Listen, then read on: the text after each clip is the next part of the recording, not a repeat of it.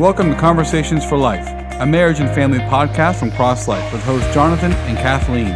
Each episode, we sit down and talk about the things that matter most to those that matter most to you. We're so glad you're with us today. Please pull up a chair and join in the conversation.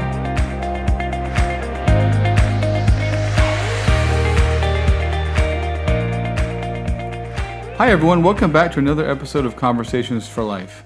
Uh, today, Kathleen and I are going to be talking about one of the things that is, is quite frankly, a pretty sensitive topic for a lot of folks and a really important topic.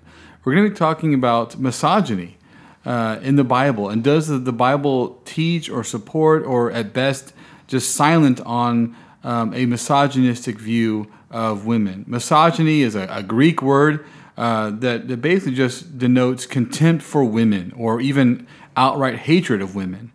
And so, um, you know, does the Bible teach that? Does the Bible support that? And what we should say is, regardless of what the Bible does actually say, which we're going to get to in a minute, I, am I'm, I'm going to say no, no, it doesn't uh, teach that or support that. But but despite that, it's it's undeniable that people, uh, both in the past and even today, have used the Bible to justify and to promote misogynistic views. You know, views that um, women are less valuable than men, that women are, have less status, that they're less intelligent, that it's okay for women to be treated in certain oppressive or abusive ways, and many more of these kinds of misogynistic views uh, have been promoted throughout history um, and justified uh, with by people claiming that the Bible supports it. Yeah, and I know for many women today, including myself, we wrestle with that history of abuse of Scripture's teachings, while at the same time desiring to understand what the Bible actually teaches. Hmm. Uh, there are some passages that can seem hostile to women, especially for those who've experienced some kind of abuse of authority in the church or in the home. But for Christians who love and follow God, we want to know what is true. Hmm. What is Scripture saying and what is it not saying? we know that God is good and that His word is breathed out by Him and it's true and helpful. And for some of us, of course, you're you're trying to believe that, you're wanting to believe that. But some of the passages we read in Scripture, they are hard to understand. Yeah, and I would I would like to add that for these reasons that you just mentioned, um, these issues don't just concern women. You know, they're very important for men too, because all believers need to be able to uh, uh, understand their own scriptures and then answer questions of those uh, around them who might be wondering, well, what does the Bible teach? And you know, go to any college campus in America or any workplace, and I think you're going to find uh, a, a, common belief that the Bible does support a patriarchal, uh, misogynistic attitude towards women. So this discussion that we're having, uh, I think, is really important for anyone because we want to be able to answer those kinds of questions that are out there. Yeah, and one of the reasons the Bible can seem misogynistic is because, especially in the Old Testament, we have story after story of horrible things happening to women, and sometimes the text seems silent at best, mm. or at worst, it seems like it's supportive of it. So, you know, we have Abraham passing off his wife Sarah as his sister, and she's almost taken into a king's harem. Mm. And then Abraham sleeps with his servant Hagar, who's not his wife. Uh, we have Lot when they're when his family's still living in Sodom, um, and men come pounding on his door, clamoring to get inside and rape his visitors. He sends his daughters out to pacify them. Yeah, that's one of the worst ones, I think. That's pretty bad. Of course, on a side note, his daughters actually kind of reverse that crime when they essentially drug rape him later on. So the Bible is very graphic. Next on Family um, Worship Hour. Right. Don't put that into precious moments. Um, and you know, Jacob, he marries two sisters, Leah and Rachel, and then he takes on two additional servants as wives too, and, mm. and he's the father of Israel. And we have King David raping Bathsheba and murdering her husband, and and then um, you know she loses the child as a result. Um, mm. David is actually described as a man after God's own heart. And then King Solomon has hundreds of wives and concubines. And this, of course, is, is an affront to the God who said, let a man leave his mother and father and hold fast to his wife, and they'll become one flesh. Yeah, and these are all, of course, some of the, the most well known and often cited examples. But as we know, there, there, there are plenty of examples littered throughout all of Scripture um, that, that might, on the surface, appear to support or at best be silent about a misogynistic view towards women. And we don't have the, the, the time today to break down every single one of these passages in detail. And so I think what would be really helpful for our listeners is is to kind of just provide what I think is a helpful framework so that when you're reading a particular story, you at least have some ideas of maybe how to approach uh, these kinds of passages. And uh, a lot of folks, uh, including me, find it helpful that the framework to use is one called uh, creation, fall, redemption, consummation. And it's a way of breaking down uh, the, the, the, whole biblical story into four parts. You have creation, which is Genesis 1 and 2, where God made the world and all things in it, and God declares it good, and it's perfect, and it's sinless. And then the fall is in Genesis 3, and that just describes Adam and Eve as God's uh, stewards over creation. They rebel against him, they reject him, and they, they do what he had forbidden them to do. They eat of the knowledge of the tree of good and evil. And the consequence is not only are they uh, facing judgment and sin for it, but the whole earth is now put into futility and its purpose is frustrated, and there's sin and there's death. But then God doesn't leave mankind um, in that state. That beginning even in Genesis uh, three and onward, we see God beginning to redeem uh, His people and His creation, and that of course comes to a climax with Jesus on the cross. And so all the, the majority of the scriptures are telling us that story of redemption, but the, the backdrop is God, God is redeeming a fallen creation, a fallen humanity. And then the end point, the final point that the Bible is still looking forward to, we're still looking forward to it today, is what's called consummation, which is when Jesus comes back and there's a final day of judgment, and then there's a new heavens and a new earth. Now, in that in that four part view of Scripture, that if, if we hold to that, it helps us see when we're reading a particular story how to see it through the lens of of um, what God is doing and where we are in the cosmic story. And so, for example, with creation, because it depicts the world as made by God and is operating according to His design, um, then that's the first place we should go to when we're asking the question, how does God or the Bible view women? You know, especially uh, anyone who has that question and they want to know what God thinks about them, their their value and their worth and their identity, their status uh, before God and, and before uh, uh men. Well, Genesis one and two, they are the anchor. Uh, they are they are the answer, full stop, as to what God thinks about women and their worth. And what we find here in Genesis 1 and 2 is a profoundly unique to only the Bible and all the world positive view of women. Yes, and that is vitally true. We, we need to see Genesis 1 and 2 as our anchor. So, in the passage we looked at last week when we were talking about the body, Genesis 1 26 through 28, men and women are both made in the image of God.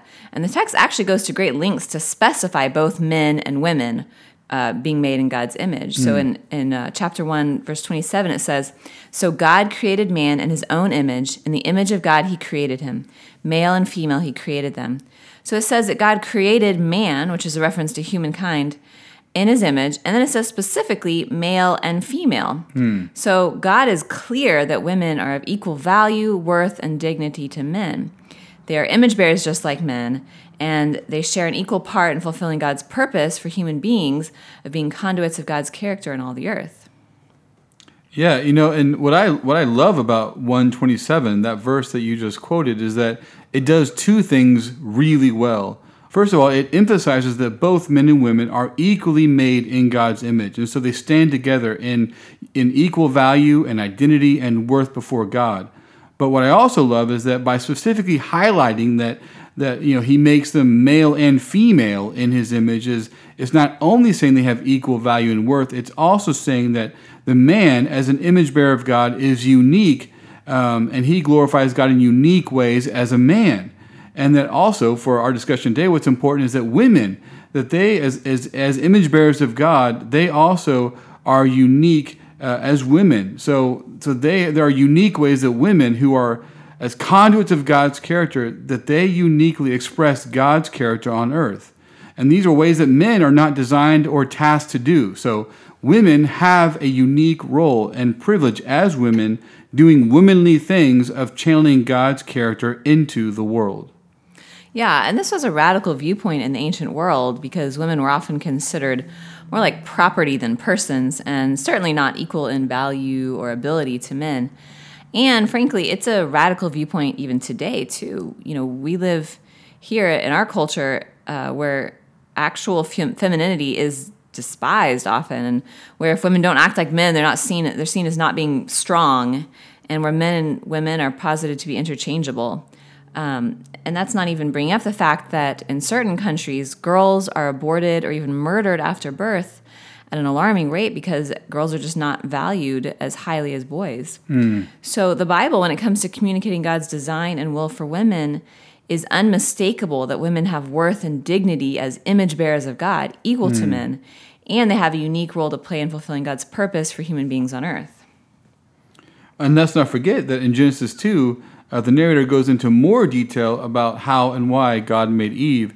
And there's a lot going on in this in this chapter. It's a beautiful chapter, but the one thing that I find really fascinating, and especially relating to today's to today's discussion, is just that in this passage we see in multiple ways how how much man the, the man needs the woman. It's kind of what flipped what we might think of, but but here in this passage, that's exactly what we see. We see it first of all when it, when God declares it's not good for man to be alone that that's a that's a radical declaration of, of the fact that that Adam, this man, that he needs uh, someone to to be for, for, his condition to be good as declared by God.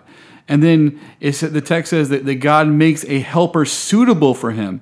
So the idea here is that you know Adam doesn't just need uh, a lion or a lamb or a goat. He, he needs something specific to him that can only there's there's something unique that will meet his needs. And then you know the text goes on, and when Adam uh, when Adam sees the woman and and they get married, uh, the text in verse 24 says, "For this reason that a man will leave his father and his mother and be united to his wife, and they'll become one flesh." Now, this whole phrase about the man leaving his family and joining the woman. Uh, that's not actually what was practiced uh, in Israel or in most places in the world. Um, the man did not actually leave his family and go join his wife's family what's going on there, I think, is is depicting in marriage the neediness of the man and, and being joined to the woman, and um, and so for all these things, it's just it's Genesis two, and in my in my mind shows how much Adam is made complete by the woman, which is is of course comes all all together when it says the two shall become one. So Genesis 2 supports Genesis 1 and, and just shows, I think, how valuable women were uh, to uh, were created in the eyes of God and then uh, in the eyes of men, and how precious they are and how special they are as a creative work of God. Yeah, and when you think about it, it's really amazing that we have Genesis 1 and 2. As human beings, we want to understand our purpose and the way things are meant to be. And this is because God made us with intention and purpose. So we're just reflecting that reality even without realizing it sometimes. So even the world, even outside of Christ, is asking these questions. I wish I knew what all this is for or how things are meant to be. Mm. And the thing is, God actually gave us the answer to those questions. He had it written down, a clear explanation of the meaning of our existence. Right. And of yeah. course, this doesn't fully answer every question we've ever had, you know, as we can see from the scientific debates that go on, but it does fully answer the question of who we are, what our value is, and how we are to relate to God and the world and one another. Um, so, you know, when it comes to our value as women, when we want to know how God or how the Bible sees us, we don't want to look primarily at passages that occur within the context of the fall. We want to look to the two chapters that depict the world and human beings as God made them to be. That's mm. our anchor, that's the foundation. And that's what we should compare all the other biblical stories regarding men and women. Mm. So if we want to know whether God thinks a certain behavior, our attitude is sinful, we need to compare it to Genesis 1 and 2. So, like a polygamy. Well, does that conform to God's design for marriage as depicted in Genesis 2? No. Uh, clearly, at base level, polygamy is sin. Something like rape, same thing. This is clearly not supported by this found these foundational chapters. It's not in line with God's design for sex and for men and women. And we know that God views all rape as sin. And those, those are, are, are, really helpful um, ways to think about. We just said about you know making sure that when we're reading a story uh, in in particularly the Old Testament, and we're wondering like how does God view women? Like what's going on here? It's good to pause and think, okay, well, how does this compare to Genesis one and two? And and to remember that that's our anchor. That's the that's the truth as the way God designed it. And and um, you know, if we use it as an anchor, then then it helps us as we are reading the rest of the story. Because in Genesis three, with the fall, what we have to realize is go, is moving on from that point. Uh, after the fall, the, the world is full of sin and wickedness, and that's what the Bible depicts. You know that a- after chapter three, uh, what what our listeners need to understand and what, what we have to understand when we come to the Bible is that uh, from the fall onward, the Bible depicts a world that is just completely and totally infected by sin and wickedness. And from the fall onward, the Bible depicts a world where there is essentially nothing but sin, sin, sin. And you know, in, in just a few chapters after uh, Genesis two uh, is is Genesis chapter six five. It's after the fall, only a few chapters later. And here's what it says in, in six five: the Lord saw that the wickedness of man was great upon the earth, and that every inclination of the thoughts of his heart was altogether evil all the time. I mean, it doesn't get more condemning for us than that. Right, yeah. And even after the flood, you know, I don't think the Bible changes that, that viewpoint of humanity or of the world. Um, human beings after the fall, after rejecting God, are just wicked through and through. And so we never need to think that the Bible um, from Genesis 3 onward is ever calling good what God has called evil. And that anytime we see what we know to be sin in a story, we need to know that the narrator wants us to see it as sin and that he expects us to see it as sin. Right. So, a great example is the story of Jacob and his wives. While the narrator never says directly, Jacob is wrong, um, he does say it in another way through mm. revealing how awful and messy Jacob's family is. There's mm. jealousy and bitterness between sisters, there's hatred and envy among his sons, these brothers. And mm. we can look further into the future and see the ways in which Israel's constant disobedience and hard heartedness toward God tie back to this legacy that Jacob created. Yeah, and, and, which goes back even to Abraham, and then that goes all the way back to Adam. And so, you know, what you just said about Jacob is true for David, for Abraham, or any of these so-called Bible heroes. You know, I don't think the Bible is is so much interested in propping them up as as you know heroes for us to idolize as it is helping us wanting to, to hide, as it is about wanting us to see uh, how they trusted God, but then how far they fell short because of their sin. And as we see that, it does two things for us. It warns us against sin, and then it also helps us see how great and good and faithful God is. So these men, who in some cases did do things that uh, are quite frankly misogynistic, they're not the heroes of the story. God is the hero of the story. Um, our struggle does not need to be that God or the Bible is holding these men up as positive examples of goodness and virtue and perfection uh, it's not canonizing their sin.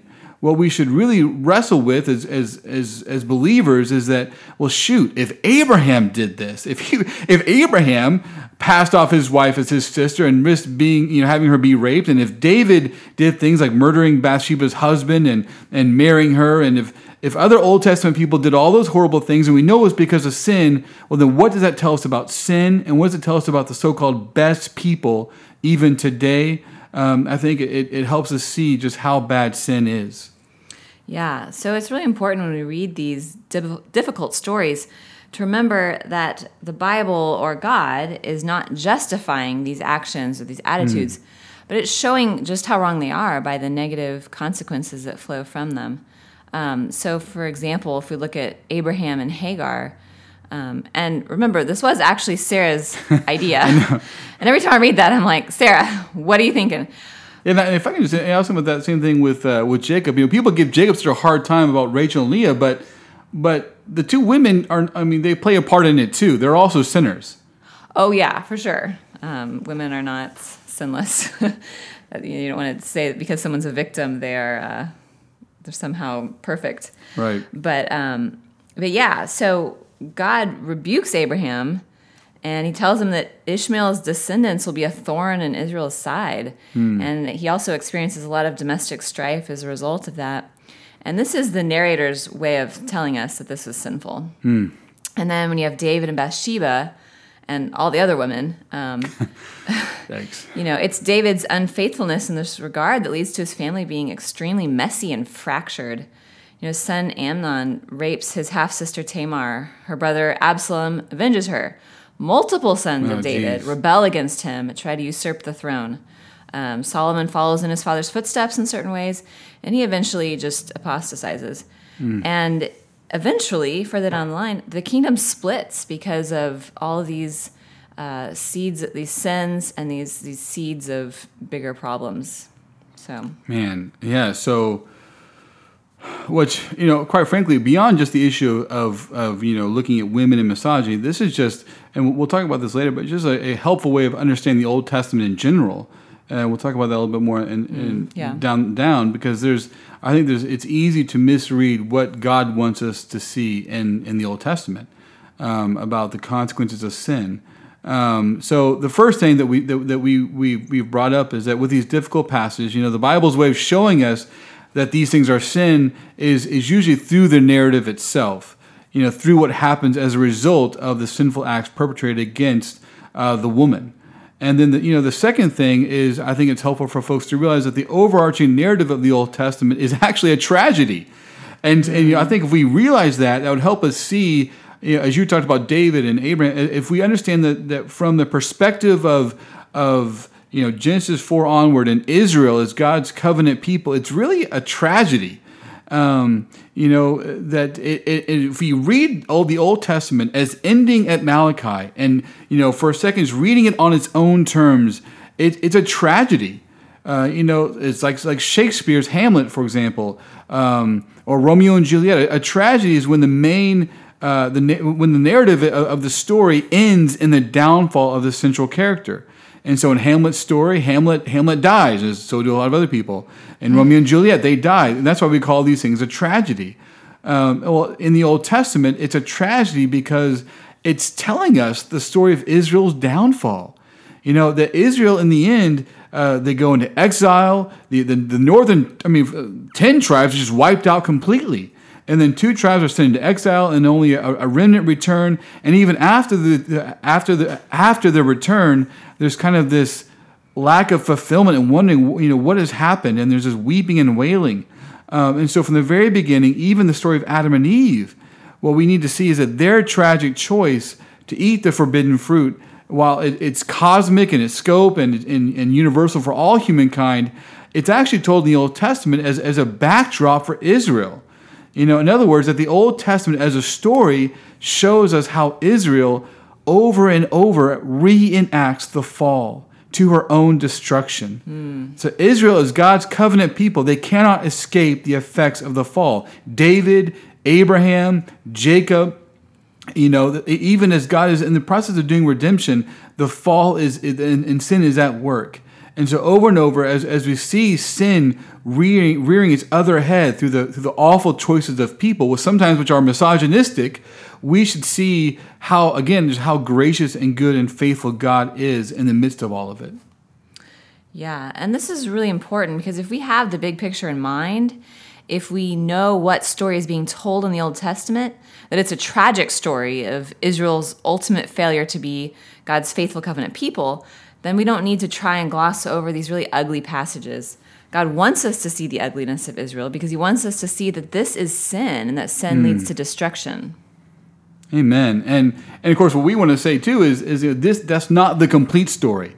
Um, you know that the story of Israel as God's covenant people, I, I might call it, it as the kingdom narrative. You know that's the narrative of Israel uh, from what we might call a political standpoint, and its its main focus is why did Israel fail? Why was Israel ultimately rejected by God and sent into exile? and that even upon return from exile, why does she still seem to continue to lack the fulfillment of God's covenant promises? So I, I, would call this the kingdom narrative, and it's really what holds together the majority of the Old Testament. But there are glimpses of what we might call, you know, quote unquote, normal people that do appear from time to time, and they help us to see that that outside of that overarching kingdom narrative, there were people, Israelites, who lived in faithful trust and obedience to God. So, for example, the story of Ruth is a wonderful one because it pulls back that political narrative and highlights what we might call everyday people living in the messiness of life and trying to trust and obey God in the midst of it. And it's, it's a beautiful story. That's an excellent point. Um, I like what you said about that, Jonathan. This kingdom narrative, and so it's painting this big picture for us, and it's one that we need to understand to understand the coming of Christ mm. and the redemption that God is planning and that He's working out. But there's always a remnant that's faithful to God, that's living in faithfulness, mm. and that's really encouraging when you're reading the Bible in general, because as you're reading the history books of the Old Testament, when you're reading the prophets, mm. it's pretty depressing. As you right. said, it's tale after tale of Israel's failures. Um, but we see at the beginning of the New Testament in Jesus' day, there were Jews waiting for the time that God had promised through the prophets. Mm. They, they had this hope, they were waiting in hope, and they were living in faith. And as you mentioned, Ruth is an amazing story. The story of Ruth and Boaz is so wonderful. Ruth's courage and protectiveness of her mother in law, her determination to follow the true God, and Boaz's honor and the protection mm. he spreads over Ruth and Naomi. So Ruth was a Moabitess, and she's so she's a foreigner, and her people worshipped false gods in a brutal religion. But she mm. marries this Israelite sojourning in her land, um, and even though he dies, she goes back with Naomi to Israel, declaring that Naomi's God will be her God and they discover there's a relative who could marry Ruth as a kinsman redeemer, which is a practice in ancient Israel that God instituted to provide for widows and keep the family line going. And we meet Boaz. We find that he's good to his workers. He loves the Lord. He protects and cares for Ruth when hmm. she's just a gleaner in his fields. And when he has a chance to marry her, he does, even though it means personal sacrifices.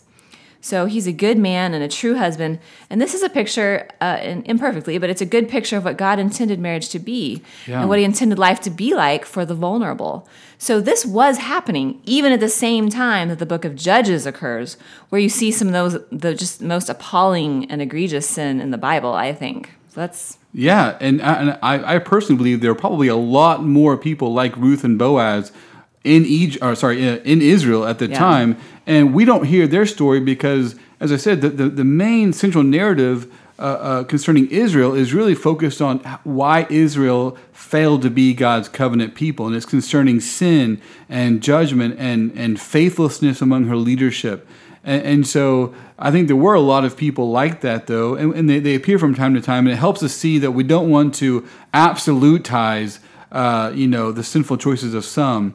Um, and, and, so, you know, the, I think these two things, I hope that what we've talked about are helpful when it comes to, to addressing um, what, what seems to be misogyny in the Bible, especially, you know, in the Old Testament. And so the first is that when it comes to God's view of women, that Genesis 1 and 2, they are our anchor. Everything else is commenting by negative example on how far you know the we as human beings have fallen from what God designed in Genesis 1 and 2. And I think, secondly, we must read each story after Genesis 1 and 2 under the cosmic umbrella of the fall and of human depravity. From Genesis 3 onward, the Bible doesn't depict human beings as basically good, you know, but rather as wholly corrupt. And even the so called heroes of the Old Testament as being deeply flawed and affected by sin. And so when they make sinful choices, the Bible expects us to see it as sin and to see the negative results that come from it as the warning for us. And then, you know, I think finally that the overarching story about Israel in the Old Testament as a nation, as a kingdom, is a tragedy. And so we have to read it with the end in mind. Why is Israel sent into captivity? Why is the temple destroyed? Why are they under judgment from God? Because from the beginning, Israel was a sinful people, a people born under Adam's curse, and her sin ultimately destroys her despite all of the blessings she enjoyed from God. Yeah, that's wonderful, wonderful points, wonderful ways of thinking about um, these passages. And, and thank you, Jonathan. I really, I really like that summary there. And I hope what we can all see is that this hermeneutic, this way of interpreting the Bible, is applicable about across a wide range mm. of hmm. biblical passages. You know, not just the stories we discussed here, um, and not just things that relate to women, but many more. You can look at the Old Testament in general through this lens, and it helps you understand what God is saying to his people both back then for the original audience and today. And that's actually all we have time for today. Aww. But uh, yeah, Aww. it's so fun to talk about I this. know, it's a lighthearted topic. Let's keep going. but come back next week. Uh, we're going to discuss the Old Testament laws that God gave Israel, which seem to support uh, misogyny and um, and also talk about the importance of cultural attitudes and beliefs, which help us be better readers of some of these accounts. So, thank you all for joining the conversation today. Conversations for Life is a listener supported ministry of Cross Life, and Cross Life exists to equip and empower married couples and parents to cultivate life in the home. If you'd like to support the work of Cross Life in this podcast, you can go to www.crosslifetoday.org/give for more information. So until next time, take care and God bless.